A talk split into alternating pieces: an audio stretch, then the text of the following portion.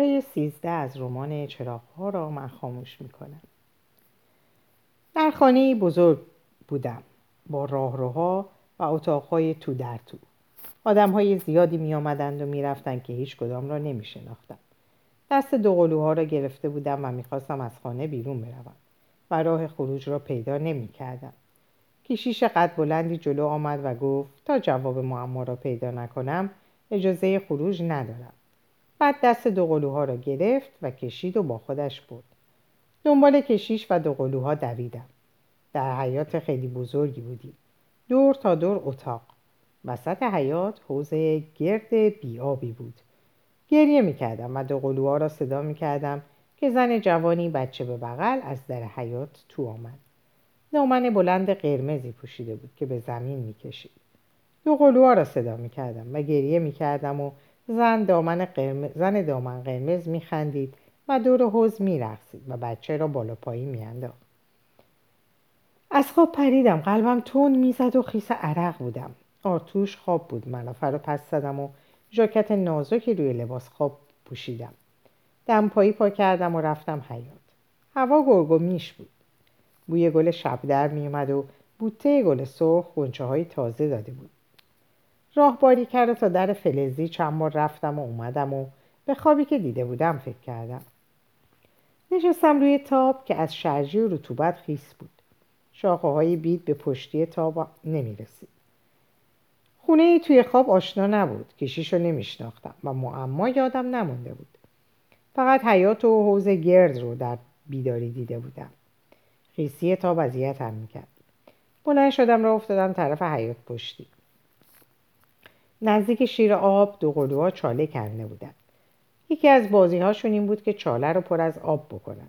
توی چاله سنگ و علف و خاک بریزن و با تیکه چوبی هم بزنن و بگن آش درست کردی. مادر گفته بود از اصفهان تا نماگرد دو ساعت بیشتر راه نیست ولی در در یازده سالگی راه به نظرم طولانی تر اومده بود. آلیس تمام راه و غور زده بود. پس کی می‌رسیم؟ پس کی می‌رسیم؟ مادر گفته بود میریم نماگرد روغن بخریم. پدر عاشق غذاهایی بود که مادر با روغن حیوانی میپخت. دست در دست پدر از کوچه های باریک ده میگذشتیم و به بچه های لاغر و کثیف نگاه می‌کردم که چسبیده به دیوارهای کاگلی یا از پشت پنجره های کجوکوله زل زده بودند به مسافرهای شهری. آلیس یه بند قور می‌زد. خفه شدم از گرد و خاک. ولی حواس من به گرما و گرد و خاک نبود. به زنهای ده نگاه می‌کردم که لباسهای محلی به تن داشتن و جوانترها با دنباله روسری های رنگارنگ دهانها رو پوشونده بودن. از مادر که پرسیدم چرا بیحوصله از گرما و خاکی که باد گرم مدام به سر و صورتمون می‌زد گفت دخترای جوان نباید جلوی پدر و مادر یا پدر شوهر و مادر شوهر حرف بزنن. روسری های زرد و قرمز و سبز تنها رنگایی بود که تنها رنگایی بود که توی ده می‌دیدم. بقیه هرچی بود رنگ خاک بود. وارد حیاتی شدیم. آلیس دست مادر کشید که برگردیم. وسط حیات حوز گرد بیابی بود و دور تا دور اتاقهایی دور تا دور اتاقهایی با درهای چوبی و کتیبه های شیشه‌ای خاک گرفته. گوشه حیات چند تا زن جوون دور تنوری نشسته بودن و نان میپختن. زن پیری مدام از کارشون ایراد می‌گرفت و غور می‌زد. پدر با مرد صابخونه حرف می‌زد که چشمای وق زده داشت. خیلی هم چاقتر از پدر بود. آلیس هم یک بند نق می‌زد. ساکت به دوروبر نگاه می‌کردم و حس می‌کردم الانه که بزنم زیر گریه. از در باز خونه زن جوانی تو اومد. قد بلند و خیلی لاغر. پا برهنه بود. موهای بلند و آشفتش پر بود از علف خشک. سگ لاغر و گری همراهش بود. زن تو ما دید زد زیر خنده. آلیس ساکت شد و دوتایی خیره شدیم به زن که حالا آواز می‌خوند و دور حوز, حوز بیاب میرقصید. سگ نشسته بود دم در حیات و زوزه می‌کشید. چند دقیقه فقط صدای آواز زن بود و هوی باد و زوزه های سگ. بعد مرد صابخونه خم شد تکه چوبی از زمین برداشت و رو به زن تکون داد و فریاد زد برو! برو بیرون حیا کن. زنای جوون زیر دهم بندها خندیدن و زن پیر به ما گفت نترسید دیوونه است. اما بیازاره. بعد سنگریزه ای از بغل تنور برداشت و پرت کرد طرف زن دیوونه و فریاد زد حیا کن. زن صورتش رو با دوتا دست پوشوند و زد زیر گریه. بعد دوباره زد زیر آواز و رقص کنان همراه سگ از در حیات بیرون رفت. وقتی برگشتینن به اصفهان مادر تعریف کرد که اهالی جلفا دیوونه ها رو می‌برن نماگرد. خانواده هایی هستن که ماهانه پول می‌گیرن و از دیوونه ها نگهداری می‌کنن. تا اصفهان یک بند گریه کردم و آلیس چند بار پرسید گرد و خاک که تموم شه هوا هم که خنک پس چرا گریه می‌کنی؟ چند بار درخت کنار و کرت سبزی خوردن را دور زدم. خم شدم علف های هرز رو از لای سبزهای گندم. زیر درخت کنار سه چهارم تا کنار خشکیده افتاده بود. رنگشون به سیاهی می‌زد. کنارهای خشک و سیاه رو برداشتم. بعد نشستم روی زمین. تکیه دادم به درخت و کنارا رو دست به دست کردم. سر بلند کردم و به شاخه های کنار نگاه کردم. یوما گفته بود یا جایی خونده بودم که درخت کنار همون درخت صدره. که از برگش صدر سرشویی درست می‌کنن فکر کردم چند تا درخت داریم که اسم میوش با اسم درخت یکی نیست. صدر میوش کنار و نخل میوش خرماست. درخت دیگه ای که هم هم اسم میوش نباشه یادم نیومد. فکر کردم چه جالب که هر دو درخت رو در آبادان داریم. از جا بلند شدم و کنارهای خشک و سیاه رو انداختم. لای سبزی ها و برگشتم به اتاق خواب. بی سر و صدا لباس پوشیدم. روی میز تلفن یادداشتی گذاشتم و از خونه بیرون اومدم. کلیسا تاریک بود. بوی کندور می‌داد. پولی دادم به زن سرایدار که در رو باز کرده بود و حالا داشت از مریضی بچهش می‌گفت. گفتم لازم نیست چراغا رو روشن کنه و کندورم لازم ندارم. و در کلیسا رو پشت سرش بستم. از روی میز نزدیک در روسری رو برداشتم و سر کردم. صلیب کشیدم. از روی قالی عنابی گذشتم و رفتم تا مهراب روی یکی از دو نیمکت ردیف جلو نشستم و نمی‌دونم چه مدت خیره شدم به تصویر کودکی مسیح در آغوش مادر. تا از پنجره کنار مهراب و از پشت شیشه های رنگی نور صبح تابید و کلیسا کمی روشن شد. به شمدونای مهراب نگاه کردم و به گلدونهای بزرگ نقره با گلهای پلاستیکی به جام شراب مقدس و به همایل زردوزی کشیش کنار جام. همه اینها رو بارها دیده بودم و با این حال انگار بار اول بود می‌دیدم. نقاشی مسیح شبیه بچگی های آرمن بود. یاد حرف نینا افتادم. هر بار این نقاشی رو می‌بینم یاد بچگی های تیگران میافتم. فکر کردم مسیح شبیه بچگی دوقلو هم هست. فکر کردم شاید مسیح شبیه بچگی همه بچه هاست نفس بلندی کشیدم زانو زدم. صلیب کشیدم چشمامو بستم و خوندم. ای پدر ما که در آسمانی نام تو مقدس بود. اولین بار که این دعا رو خونده که این دعا رو خونده بودم ملکوت تو بیاید اراده تو چنان که در آسمان است بر زمین نیز کرده شود. آخرین بار کیه نان کفاف ما را امروز به ما بده و قرضهای ما را ببخش چنان که ما نیز قرضداران خود را میبخشیم. انگار بار اول بود میخواندم و ما را در آزمایش میاور بلکه از شریر ما را رهایی ده. دعا را تمام کردم. زیرا ملکوت و قوت و جلال تا ابدالابد با از آن توست. چشم باز کردم. آمی صلیب کشیدم و دوباره خیره شدم به تصویر مسیح و مریم. مریم شالی آبی به دوش داشت و مسیح پیچیده در پارچه زرد در آغوش مادر بود. هم خواب رفته بود. از جا بلند شدم و رفتم طرف میز شمها پول ریختم توی صندوق کوچیک چوبی و مثل همیشه هفت شم برداشتم. شش تا برای بچه ها و آرتوش و آلیس و مادر و شمع هفتم برای پدر. شمع هفتم رو روشن کردم و زیر لب گفتم کمکم کن. کلیسا رو دور زدم. نزدیک جای گروه کور بغل ارگ قدیمی.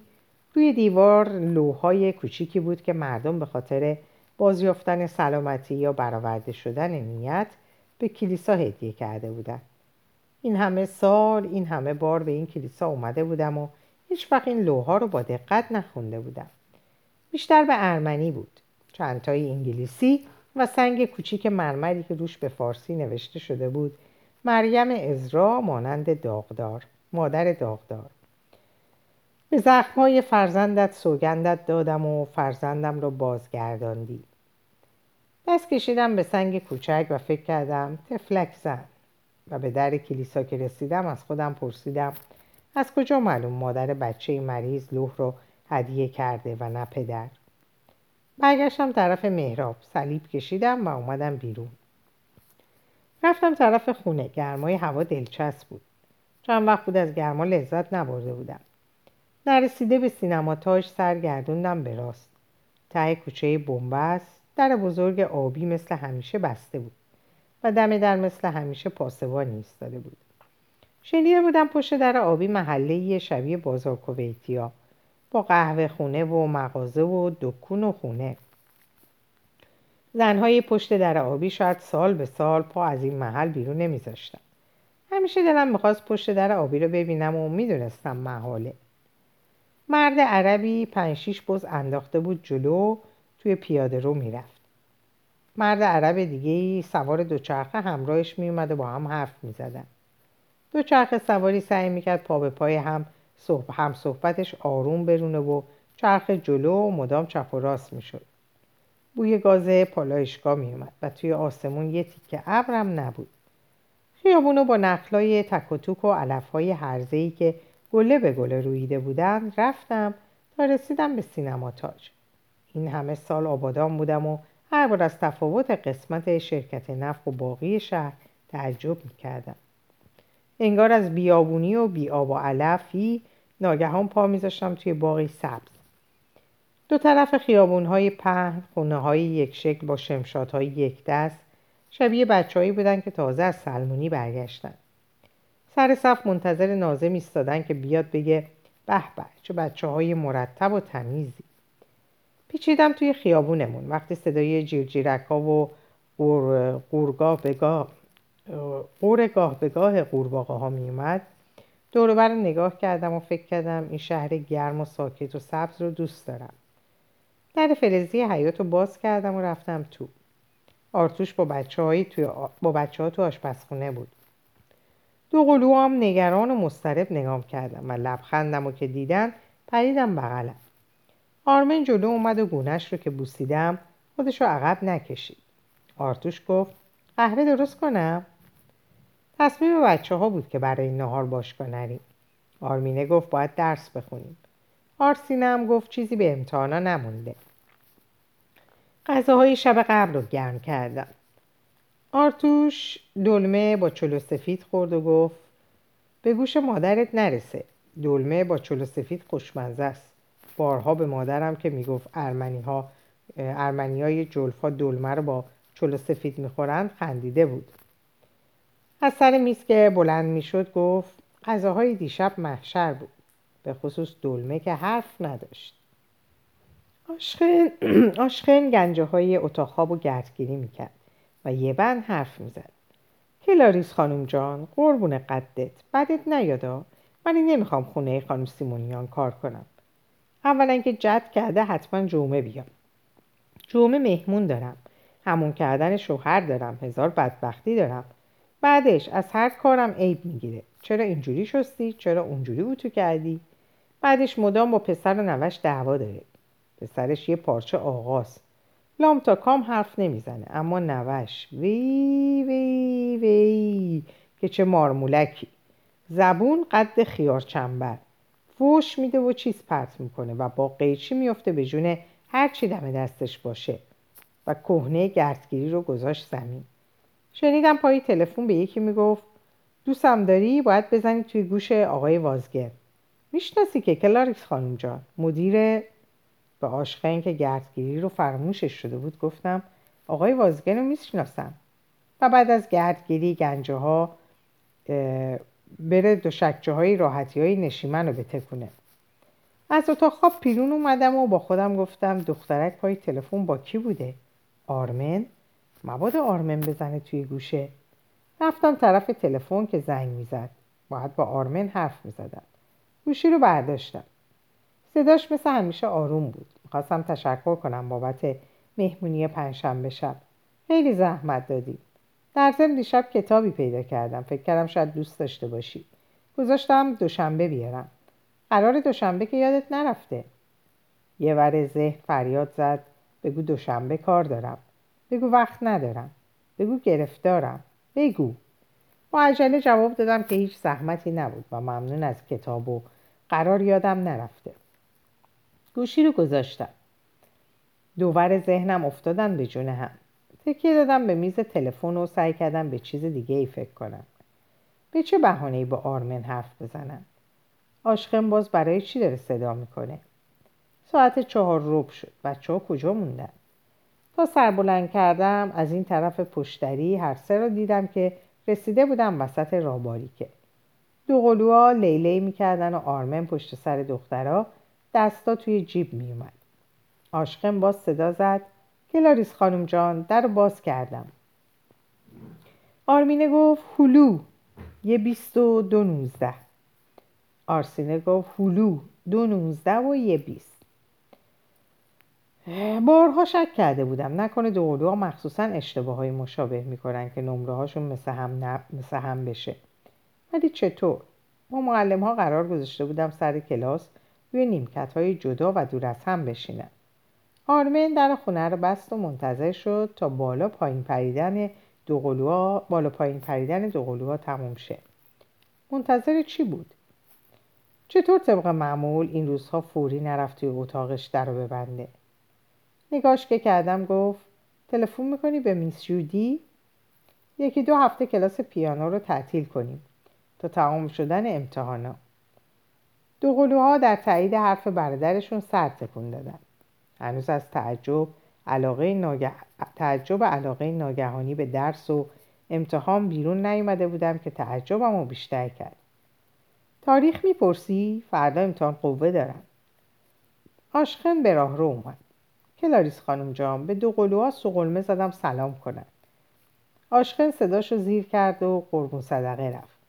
سلام به گل سلام به سنبل قند و اثر شیر و شکر. نه حتما کار شما نیست. آرمینه و آرسینه با هم گفتن چی کار ما نیست؟ آشخن گره روسری سفید رو پشت گردن محکم کرد و به اتاق نشیمن اشاره کرد. راحتی توی نشیمن. دست جمعی رفتیم به اتاق نشیمن. تو شکچه های راحتی ها روی زمین دسته شده بود. آشخن یکی از راحتی های تک نفر نشون داد. رفتیم جلو. وسط قسمتی که دوشک دوشکچه میومد روش و دیده نمی‌شد سوراخی بود. انگار کسی با کارد یا چیزی نکتیز پارش کرده باشه. به آرمن نگاه کردم که هاج و واج نگاه کرد و گفت به خدا و از اتاق بیرون دوید. دو قلوها از من به آشقن و از آشقن به من نگاه کردن. آرمن نکرده. به خدا آرمن نکرده. هنوز نپرسیده بودم پس کی کرده که گفتن نمی‌دونیم کی کرده ولی ولی آرمن نکرده. آشخن دستا روی شکم چاقش سر تکون داد. وی وی وی وی. به دو قلوها گفتم اسرونه روی میز آشپزخونه است و به آشخن گفتم فعلا پارگی رو با دو شکچه بپوشونه. پول آشخن رو دادم و آشخن گره روسایی رو زیر چونه محکم کرد و گره روسری وقتی پشت گردم بود یعنی می‌خواد شروع کنه به کار یا داره کار می‌کنه. و زیر چونه که میبست یعنی کارش تموم شده. زیپ کیف پول رو کشید و بسته های لباس و غذا رو که داده بودم ببره زیر زد زیر بغل و تشکر کرد. در پشت سرش بستم و از این طرف پشتری چند لحظه نگاش کردم. کیسه و بسته به دست هن کنان راهباری کرد و رفت تا در فلزی.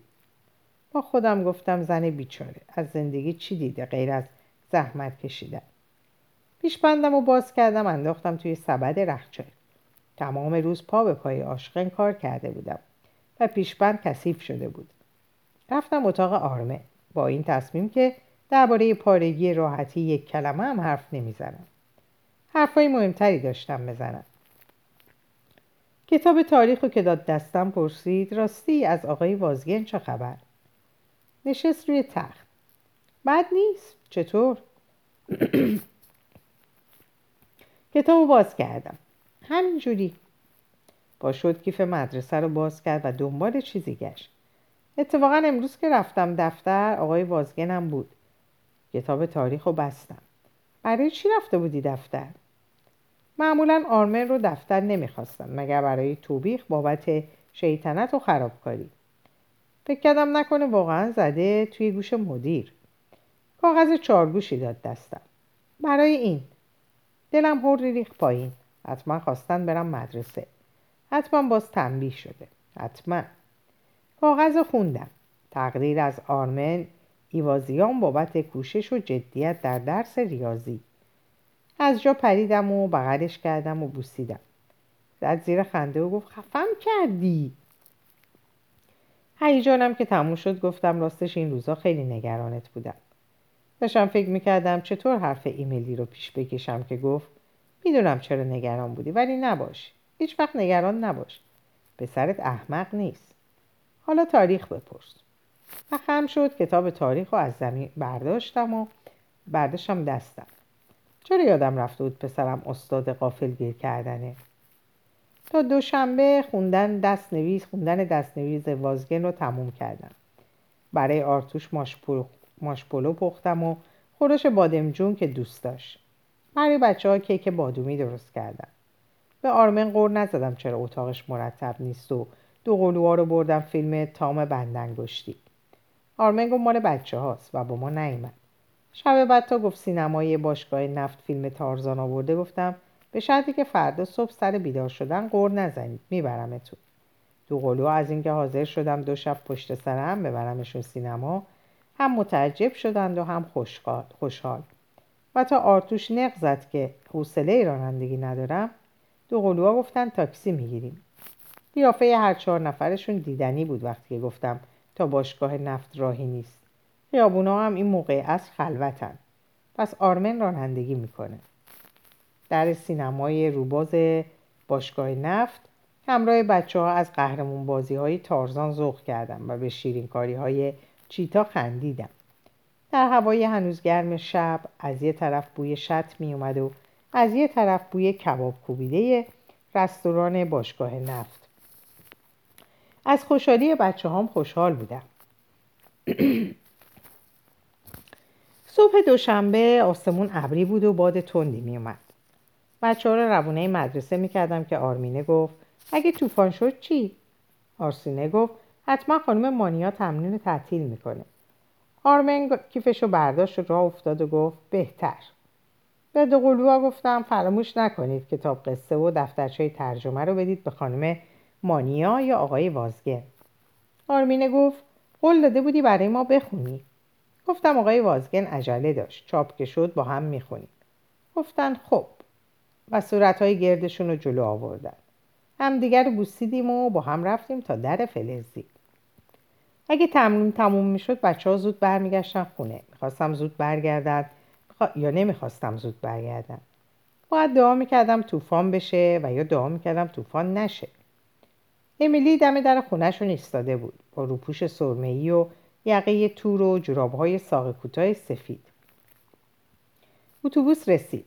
آرمن کنار در اتوبوس ایستاد تا امیلی سوار شد. آرتوش نشسته بود پشت فرمون شورت. نفسم رو حبس کردم. ماشین با دومین استارت که روشن شد نفسم رو بیرون دادم. آرتوش لبخند زد و راه افتاد. بعد ترمز کرد و سرش از پنجره بیرون آورد. امروز دیر برمیگردم. یادت که هست. لبخند زدم و سر تکون دادم که یادم هست. شورولت و اتوبوس مدرسه که دور شدن در فلزی رو بستم و از حیات گذشتم. باد چند تا گل کاغذی توی هوا میرقصون هنوز در خونه رو نبسته بودم که قیژ باز شدن در فلزی رو شنیدم. از این طرف پشتری تور دیدم که میومد با بلوز دامن بلوز دامن سیاه کفشای پاشنه تخت و شال سفیدی روی شونه ها. برای اولین بار از دیدنش خوشحال شدم. پشت میز آشپزخونه نشست و به جای چای و شیر قهوه خواست. تا قهوه درست کنم چیزی نگفت جز اینکه هوا طوفانیه. هند که بودیم بعد از چند چنین هوایی بارون میبارید. موها پشت سر جمع بود و جز یک جفت گوشواره مرواری جواهر دیگه ای نداشت. قهوه و بشقاب بیسکویت نایس رو گذاشتم روی میز و روبروش نشستم چند لحظه ساکت به فنجونش نگاه کردم بیرون باد میومد و انگار هرچی خاک در بیابونهای خوزستان بود می آورد. گل نخودیا روی هره می لرزیدن. پرسیدم حالتون بهتر شده؟ نمی‌خواستم فقط حرفی زده باشم. واقعا نگران بودم. هرچند امروز رنگ پریده نبود و ماتیک گلبهی زده بود. جوره قهوه خورد و سر بلند کرد. چشماش شبیه دو تیله سیاه بود. تک ای کرد. نمی‌دونم اون شب چرا حرف زدم. عادت به درد دل ندارم. هیچ وقت با هیچ کس از خودم حرف نمی‌زنم. شاید چون فکر می‌کردم کسی نمی‌فهمه. چرا فکر کردم تو می‌فهمی؟ نمی‌دونم. ساکت شد. باد یهویی کشید و گلدون روی هره دمر شد. یکی از گوشواره ها رو در آورد. نرمه گوشش رو مالید و دوباره گوشواره رو به گوش کرد. آهسته حرف می‌زد انگار نخواد صداشو بشنود. امیل فقط رنگ چشمها و علاقه به کتاب رو از پدرش به برده. برخلاف پدرش که شعر رو از زندگی واقعی جدا می‌کرد امیل در قصه و شعر زندگی می‌کنه. از بچگی مدام عاشق میشه. فکر کرد عاشق مادر امیلی شده. دخترک از خانواده فقیری بود. پدرش دائم الخمر بود و مدام کتکش می‌زد. امیل در نقش نجات دهنده ظاهر شد و خب دخترک زیبا بود. اول با ازدواج مخالفت کردم ولی بعد که کار از کار گذشت تسلیم شدم.